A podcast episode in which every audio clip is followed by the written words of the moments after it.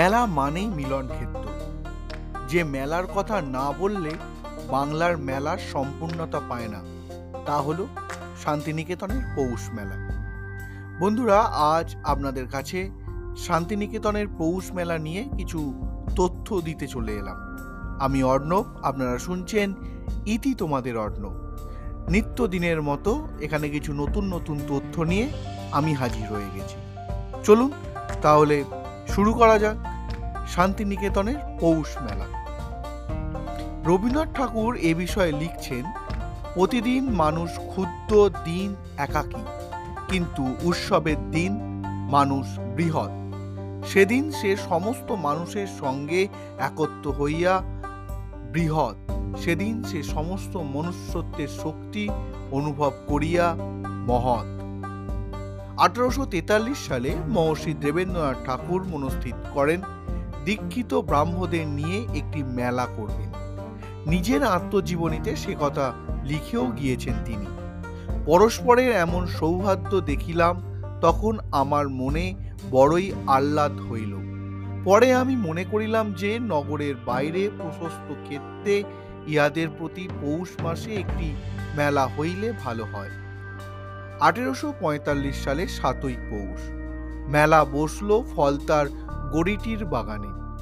তার ঠিক সতেরো বছর পরে বোলপুরে জনবিরল প্রান্তরে দুটি নিঃসঙ্গ ছাতিম গাছের তলায় মহর্ষির সন্ধান পেলেন তার শান্তিনিকেতনে রায়পুরের জমিদারের কাছ থেকে কুড়ি একর জমি লিজ নিলেন তিনি। ট্রাস্ট ডিডে তিনি লিখলেন, ধর্মভাব উদ্দীপনের জন্য ট্রাস্টিগণ বর্ষে বর্ষে একটি মেলা বসাবার চেষ্টা ও উদ্যোগ করিবেন।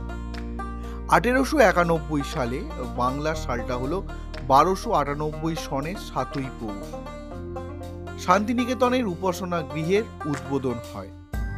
এরপর আঠেরোশো পঁচানব্বই সালের একুশে ডিসেম্বর, বাংলার তেরোশো দুই সালের সাতই পৌষ।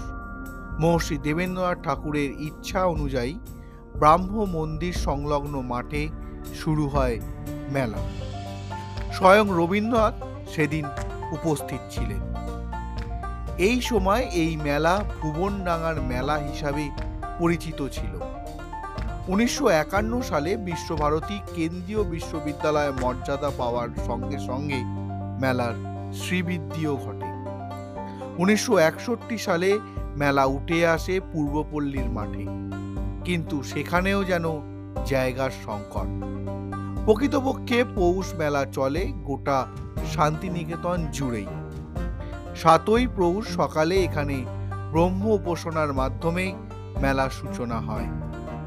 কুটির শিল্পক্ষেত্র শ্রীনিকেতনের ভূমিকার নিদর্শন মেলে এই মেলায়। থাকে মৃৎ ও ডোগরা শিল্প।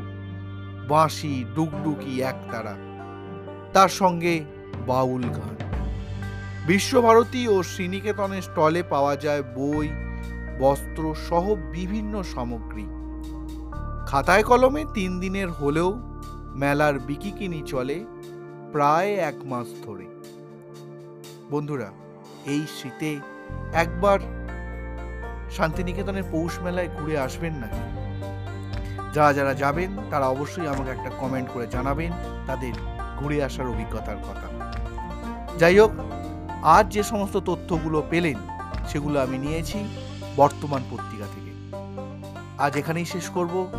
দেখা হচ্ছে ঠিক এই সময়। আবারও নতুন কিছু তথ্য নিয়ে।